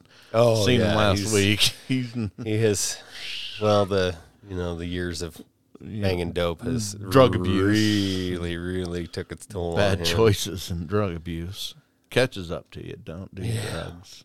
So we covered sage advice. Um, what's one piece of gear that you carry every day that has like game changer gear? Uh, game changer. I mean, something that has like vastly improved like how your comfort level during the day, or just something that you use every day. Not army issue or department issue. No, it doesn't have to be department issued, but something It's that you use a- like at work. Okay, it is. Are you ready? it is a K bar tactical spork. Okay. I Okay. put it in my vest because they give me a vest that holds all Right. kinds of shit.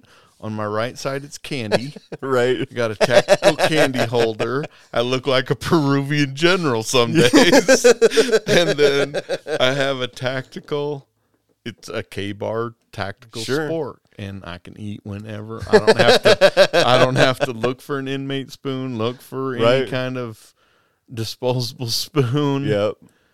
And it's they're eight dollars. I mean, I'm not trying to plug it. So- I'm not getting anything for it, but And we're not sponsored. We're not sponsored. we, we we need to be, but uh, um, I have cuffs. Right. Sometimes I have a radio. So you, I remember when I first started, like I remember because I obviously I came straight from the military, so the uniform standard to me was like God Almighty, you know. Mm-hmm. Cut and, dried, cut and our cheese. sergeant at the time, if you're listening, top, he was a retired Army first sergeant, so he was also a stickler about the uniform standard. Mm-hmm. And Scott was the only guy on the crew wearing like tennis shoe type, you know, short ankle boots that were like super comfortable looking. So here I am in Danner Acadias that take, you know, 30 years to break in. I feel like you're walking on fucking river rocks.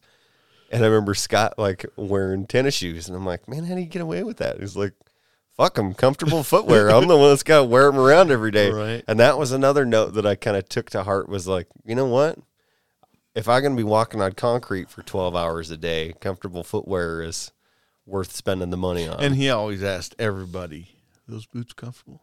Because he wore jungle boots. right. He wore old Ultima steel shank jungle boots, Jungle boots. every day. I'm like, man, how are you not dying? And um, I wore Ultima light speeds then, and then I had a pair of black Nike low tops that Mm-hmm. Yep. I wore for a couple of years, and I wear Bates now. yeah, because they're pretty lightweight, supportive.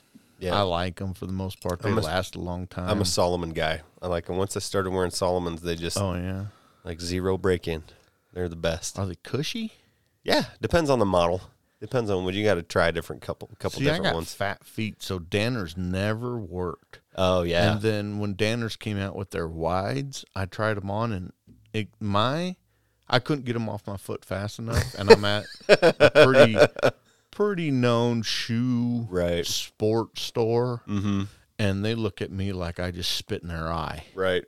because these are brand new top line Danners. Right. And exactly what you say, River Rocks. Yep. And they just didn't hit me. I've never worn a pair of Danners. Yeah, I had a pair of strikers, the Danner, the original Danner strikers. My f- first bought them when I started at the jail, and I wore them the whole time I worked up there. They do last forever. Right. Well, I had the Acadias, and I wore those for about five minutes, and then was like, I need something more comfortable, and I bought those strikers, and they were those were way better. But my first day at work at this department, show up to the detention center, and our sergeant, it's five o'clock in the morning. Yeah. five thirty. Oh, dark thirty. Yeah, because if you were, if you weren't there at briefing was at six, But if you 5:40. if you weren't there by yeah, started at 5:40 shift change, actual Yeah. was at 6. If you weren't there by 5:20, you were late. five fifteen, Yeah. and I was never. and there you'd at show up and everybody just sit there and fucking stare at each Yeah, other in like- briefing. Anyway, so I show up and him and our corporal were out smoking and joking right outside the entrance door. First thing this dude, and he knows I'm assigned to his crew. Right. First thing you do, and it's dark out, Right. looks down to see if my boots are fucking polished. All right. You know, Right. I mean, I did respect him. I did like him. I Yeah. did work for him. I did work for him. Many good times.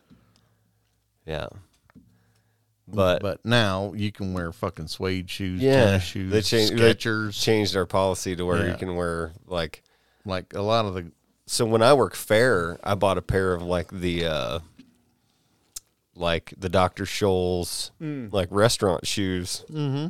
Yeah, when I work fair, I wear those bastards, and it's like "Hmm, I'm looking at these All day. clothes. They're nursing shoes that my daughter bought, okay, and they make them in black. right, So I'm trying to see if she likes them, and she's kind of still on the fence. But they look super comfy, and they're just you a know, low top like we're those getting up Nikes there, I dude, had, like- right? that's I, that's another reason we were talking earlier about red dot sights on pistols. That's another reason why I've made the transition to red dot sights on pistols because my eyes are getting so fucking bad. That My eyes were always bad, yeah, so and it's a perishable skill. Right. It's uh man, I think we've we've covered a lot of ground Oh tonight. yeah, Holy crap. I, I, we need a whole episode of sage advice though, because Yeah. I got it for new people. so and not just and it just it does apply to detention but you can like you said you can Yeah. take it to the street or dude, um, it served me well like detectives or special Yep. assignment you know it's just like fundamentals Yep. if you don't have the fundamentals you're not yeah, you know you're not born a super cop right. you know. So basically the way I look at it, like I'm it's an analogy and I am no by no means Lance Armstrong, but he had to learn to ride a bike at some point, right, right? that was me learning to ride the bike was working at the jail and i like now looking back at it i can't i wouldn't be who i am and what i do without it right. i couldn't have that that foundation to stand on like i said there's a lot of people that they're using it as a stepping stone to get to what they want to do right but they are not vested in learning how to do the job that they're doing now. yeah You know, and i think a all they're big part doing of is that looking forward. that our lieutenant at the time because i had a conversation with him Yeah, a and r- couple. rest in peace he's passed away since then One of the best guys I ever worked for. absolutely hands Top- down Top two or three. hands Easy. down top three i had a conversation with him one time because i had he found out that i had gone and tested for another agency for a patrol position in another municipality outside of our agency and he found out about it because the chief from that agency and him were buddies so word got around because i never tell i didn't tell him i didn't want him to know that i was trying to leave he pulled me into his office and he's like close the door and i'm like oh Ah, son of a bitch. like here we go. What of some like you know the the quick Rolodex run through of like Right. what have I done this week?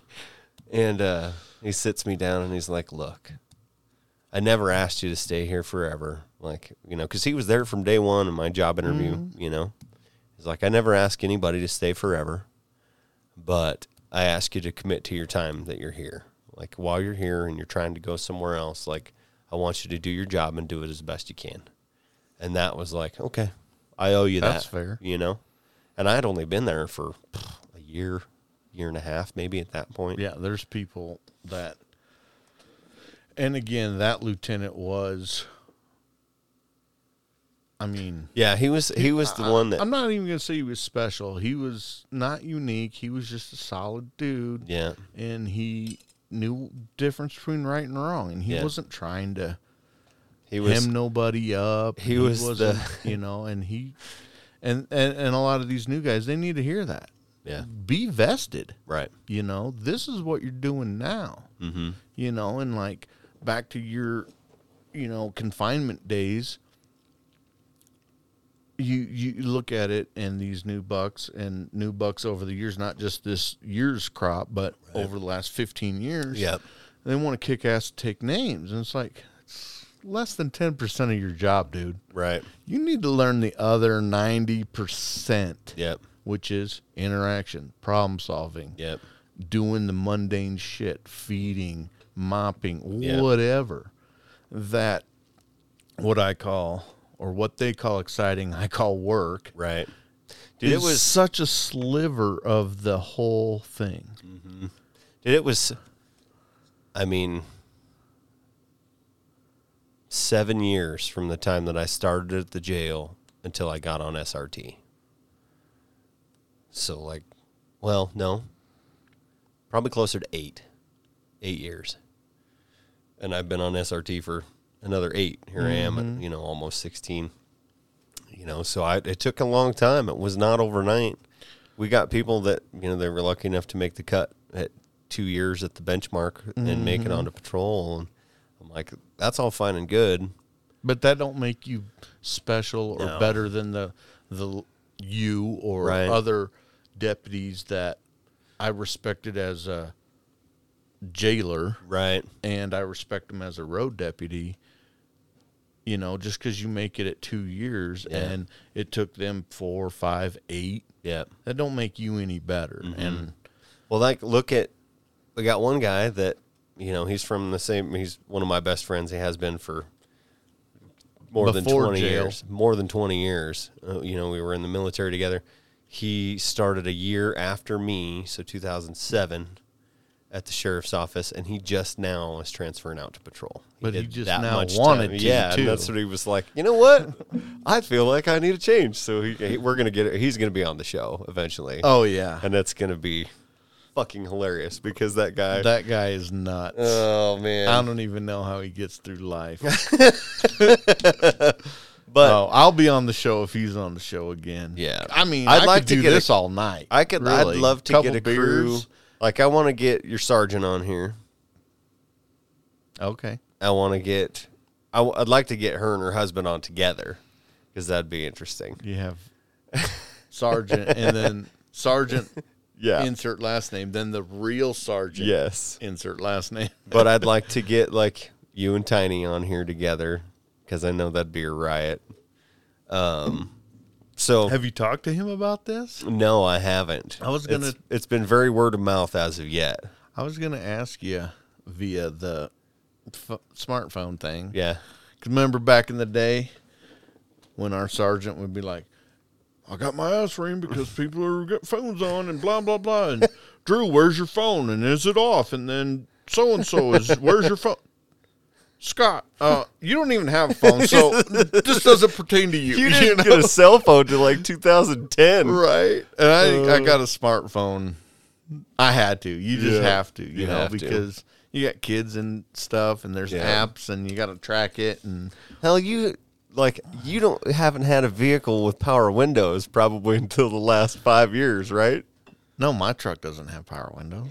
See, that's what I'm saying. Remember when we went rabbit hunting and you- I stuck you in the truck and it was hot and you're like, "Fuck, dude, took the keys." Yes. because I went in to get sodas for us. and- Yes. or bangs or energy drinks, and then you're like, "Oh, I'm a dumbass. It's a hand crank." yes. same so truck, same truck. one of the other is still that white one. Yeah, Oh, same okay. truck. It's in the shop now because it's having electrical issues, not not window issues. But So one of the other things that I talk about with people is your distractions. Like, what's your number one distraction that you're into that has nothing to do with our work or law enforcement or sleep. Well, I know you've been doing. I saw you've been doing leather work. I did start doing leather work. And what? dro- Shout out to uh, AA Ron. Oh, because he um, gave me a big piece of leather Okay. and some tools, okay. and um, so I always give props to that dude. Right. And um, I bought the Ruger Wrangler Okay. single action cowboy gun, and it's affordable. So my experience. So my dad, my uncle, my brother. Well, both my uncles, on my stepdad's side, and then my dad's brother, all start. They all do leather work. And it always spurs from like, well, I can't find a holster for X Y Z, Exactly. so I'm just gonna fucking make one. Right, and it is you know invention is the necessity is the mother of invention. Yes, you know what I'm saying. Yeah. Um, and it wasn't even that because the Ruger Wrangler is off of the Ruger Single Six. Yeah. It's, It's like that just- $189 Yeah, little six shooter. yeah, and it's the same frame. Yeah. Um, um, the frame is alloy Okay. instead of steel, Sure. and so it's two hundred dollars versus six hundred dollars. Right. And so me and I bought my son one. My nephew has one, and his dad has one. Nice. And his dad had a Rough Rider, Oh, yeah. but I never liked them. Yeah. They're kind of junky. His is pretty sweet though. I ain't gonna lie. His Yeah. is, he must be a Wednesday gun. Yeah. Right. You know what I'm Made in the- saying? made in the middle of the week. But so um for Christmas I got one and I got my kid one and then my nephew got one. Sure. Then his dad felt left out and so he bought one. And um I almost bought a set for the boys because I was like, man, 108, 100 on Yeah. sale at Christmas. They were like 169, Yeah. something like that. It was and like, they're I haven't papered mine. We just went out well, and it's a shot. it's a but- Ruger. Like a Ruger revolver is a fucking bank vault with a trigger on it. Like, right. there ain't a Ruger revolver around since the dawn of Ruger revolvers that isn't a worthwhile firearm. right. And so when they put these Wranglers out 2019 and you never saw them until 2020. Right. and then Christmas came, and like you said, they were everywhere. Mm-hmm. So I buy the gray one, and my kid wants the black one, and my nephew got the bronze one, and then my brother got the bl- another black one. Sure. And they make holsters for them, Yeah. and specific to that, and they're seventy five bucks, you know, which ain't bad, you know. I mean, you go Right. through holsters more than Oh anybody. I've ever God. But I'm a met. Kydex guy because I need them to, you know. oh, I love me some pretentious, Kydex. yeah. I mean, my duty. Well, I had What that- you got to do is you got to find you a hook. You got to find you a fucking Kydex dealer, a guy. Find you a Kydex guy that makes you. Shout out to Cascadia Holster, Cascadia Concealment. Like he's also a full time law enforcement guy. He's a little tough to get holsters ordered from. Do I know it? No, he's in he's in Washington, Oh, All right. Washington State. But if you can get if you can get in on the wait times, and spend the we're not- money on a we're not holster. sponsored. I'm not sponsored by Cascadia Concealment. However, this is a free plug. So if you want to hit me up, like we'll work it out. Right. I, I've got a considerable amount of plastic from Ca- Oh, yeah?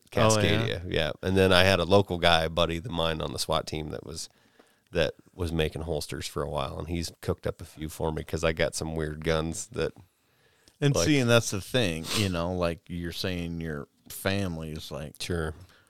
well, I don't want to pay $120 for a holster. which How hard can it be? You Yeah, know, I'll just make one. I just wanted to make one for shits and giggles. Right. And maybe a little bit of bushcraftness because I'm kind of into that right Mm-hmm. now. Not that I believe that there's going to be a collapse of the economy, but if there is, like things our grandfathers did has been lost to us. And Yeah. I'm 46 years old. Right. So anybody younger than me by 10, 15 years, they don't have any reference of bushcraftness. Right. You know, They can't jump start a car. can't jumpstart a car. Can't change a you fucking know. tire or anything. You know, they they hear about rubbing two sticks together, but do they know what the outcome is supposed to be? You know? Right. So you know, and, and I have an uncle that's into flint napping and he's good Okay. at it. And he's Nice. well, he's done it a lot of years. He's the one who taught me how to reload. Right. He's and eighty that's some years old. And So uh, Scott and uh, another one of our coworkers many years ago, I I had learned to hand load as a kid with old Lee loader kits, you know, popping off primers and scaring the shit out of yourself. and these guys like were reloading all the time and cooking up hand loads for their rifles and for their 44s and got me back into reloading for a long time and then I just got lazy. I still have everything all set up. I me just too. I still have a ton of components. I just haven't been doing it because it's like, eh, it's just like I get enough ammo. Like to sh- train shooting is work for me anymore. Like I See, don't. it's still recreational, and I mean, I hand load my hunting loads just because they work. right. and they're not better in factory. They're cheaper in factory, and they're and if you have the components, they're I- available. I think part of it is that um, that pride and craftsmanship. Like Yeah. I made that. you know, and then I then I And went if and killed something, and now I'm feeding my family with it. Or if it doesn't work, you know why. that, Sometimes you don't know why, and you got to track it down. that happens too. but you know, so I, it it it's hand in hand, and I'm getting into that like forging fire knife making. Sure. my kid watched a bunch of those with me, and he wants to do it. So Yeah, I've got a little coffee can forge at home. Oh, nice. I haven't finished it yet. That'll probably be this week or next week. I got all everything to put it together. right. I'm building an AR, Yeah. and I'm See, got- that's the beauty of one shift work. part. Like, I'm missing one. What are you fucking missing? Part. It's a gas tube roll pin. You got one? I think I do. I need it. I think it's. A, I got one in my office. I might have to procure that. Yeah. I bought ten of them for nine bucks or a hundred of them. I don't even know how. Yeah. I don't want to wait. I got all the other parts to put this gun together, and it's the first AR I built. Not- All the Okay. other ones I've bought. Right. I bought that side folder, Mm-hmm. traded it in on. a Oh Ruger. yeah, that was what like a para. It wasn't was it? a it was like para. the first side folding. I remember Yeah. because it didn't have uh, like a buffer tube on it. It was all top top spring top, top loader spring, shit. and it was a um ZM. I want to say his name was ZM Allen Design, Okay. and Para bought the rights to make it, Right. even though ZM still made them. They made them for a couple years, and then when they moved, they canceled it or discontinued it, Right. and focused more on their pistols again Okay. and um, well, I traded that and I got a AR Ruger AR Okay. and modded it out. I mean, it's fairly stock as far as trigger, but like I put all my it's either got Magpul or Troy on it. So Yeah. if it's plastic, it's Magpul. If it's steel, Tell you, it's man. Troy. Magpul cracked the fucking code. Like, oh. those guys. I'll give them my money anytime. I got a Magpul I'm fucking wallet. telling you, like they. Kudos to Drake and those guys, Right. man. Like, like you're the one who turned me on to them with the P Mag. yeah, and you s- and I I had an AR and I only ran GI steel yeah, and um man. Like, I can't you, say you ran that one over with Can we say his name? no, let's not say his Okay. name. But yeah, we ran it over with the pickup. you ran it over with the pickup in the mud, squished it down, had to dig it out Yeah. and I'm like, okay, maybe maybe they're onto something, you know. I still those those oh those FDE PMags, Mm-hmm. I still have them. I still run they're on my vest right? in my rig right now. Like those are my primary mags still. They're fucking I don't even know how old. I took Well, those on shit, a that's- deployment with me. Those went with me in 09. 12 plus. It's got to be 12 plus. Those deployments went to Iraq in 09. I took the or those mags went to, on deployment with me. So when I got my new AR and I lost an ammo can full of AR mags and ammo, Oh, shit. probably 300 rounds. And I don't even know how many mags, probably six to, Just left it at the range or Yep. something. sure did. Yeah. And probably six to eight steel 30 rounders and one um, 60 rounder. Had one Somebody of those was like, surefires. "Woo, Payday." and anyway, Man. shit happens, whatever. I'm over it for the most part. when I got this new gun, I I don't have any steel mags. There, Right. I got P mags. I got a hex mag. I- I've got a box of old GI mags still, but the ones The that only GI mags I have are the 20 rounders, and I got two Yeah. of those. 'cause Yeah. I love those things. all my mags are P mags, man. Yeah. I swear to swear by them. Anything anything magpul. Yep. Those guys have cracked the code, and I don't know how, and I don't know what it is that makes it like. If I see something magpul and it's an AR accessory that it like it's like Kraft It's- macaroni and well, it's cheese. Why are you gonna going to buy make- anything else? it's gonna make me more efficient, and I know that it's gonna fucking last. And it's light. Yep. You know, because like my first AR was all aluminum and steel Mm-hmm. and hot. Yeah, I remember it getting hot. And so when I built this new AR, you know, it well, I didn't build it. I bought that Ruger and it Right. came with the A2 style. Mm-hmm. So the round Yep, clamshell yep. and it's got the modified A post. Okay. so it's wider than a GI. Yep. It's Ruger's, but it's same same. Right. You know, gas block, front sight, A post. And then it had your run of the mill collapsible. Right. Stripped all that stuff off. Well, I kept the A post, of course, but Magpul mate and it's got a lug. Oh, okay. And I'm like, if I'm gonna have a lug, I'm gonna have a bayonet. and Magpul makes a forearm to fit Yeah. around the lug so you can still use it instead of covering it up. Yeah. And the first one I had covered it up. It stopped on the top at the A post, but the under went further than the lug. So Yeah. then I found another one that didn't. Mm-hmm. And then, you know, like I said, the handle. I don't know, I Right. think the handle's a LaRue. It's a hand me down. But- anyway, yeah. But the one I'm building now, it's got Magpul buttstock and handle Yeah. because those guys know what the fuck they're doing. Yeah, and I for sure. appreciate them. Yes. And we're not sponsored. We're not. I'm not sponsored in any way by Magpul, but damn, man, like I, I've bet my life on PMags And like I said, and other people's lives on PMags more than a handful of times. and yeah, they work, and so that's all I run now. Yeah. for the most part, They Like, do I wear uh, got- out. Like eventually, if you buy, like I've had a few that have split down the middle on the backside, but that's it. Like I've never had any Hmm. Yeah, other but that's problems. obvious. Yeah. Well, sometimes it takes a minute to figure it out, and then you're and then you check it, and you're oh shit. Well, that's Because I had that's one of what's these. going on. I can't remember. It's a name brand, and it's a five dollar ten round mag that I bought. Mm-hmm. Because who needs? Everybody needs a thirty round mag, yeah. but when you're hunting coyotes, a ten rounder is so more handy. I like twenty rounders. I like twenty rounders. Um, I got I got a 20 rounder P mag, which is longer and fatter than a GI 20 rounder. most most of the time you'll see me running with a twenty round mag because it doesn't hang up on stuff. Right. Like twenty rounds will get me through.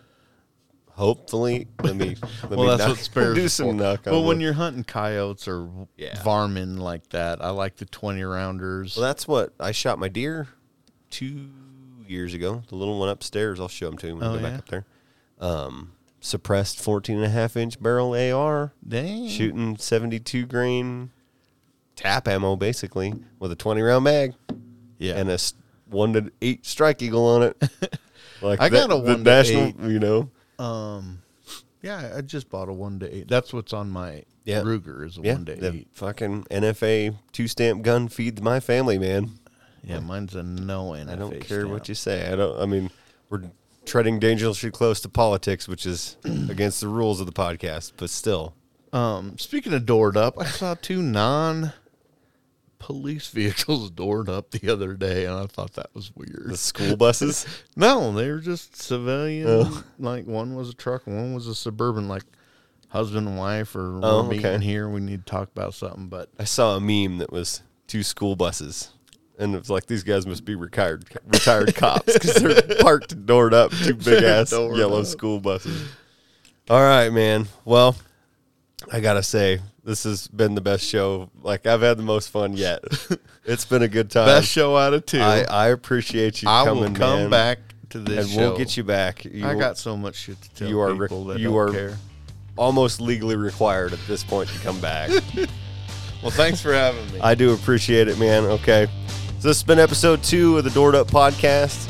Make sure you follow us on iTunes. We'll be at Podbean, www.thedooreduppodcast.podbean.com. Make sure you follow us on Instagram at the Doored Up Podcast, or excuse me, at Doored Up Podcast. I'm your host, Deputy Drew.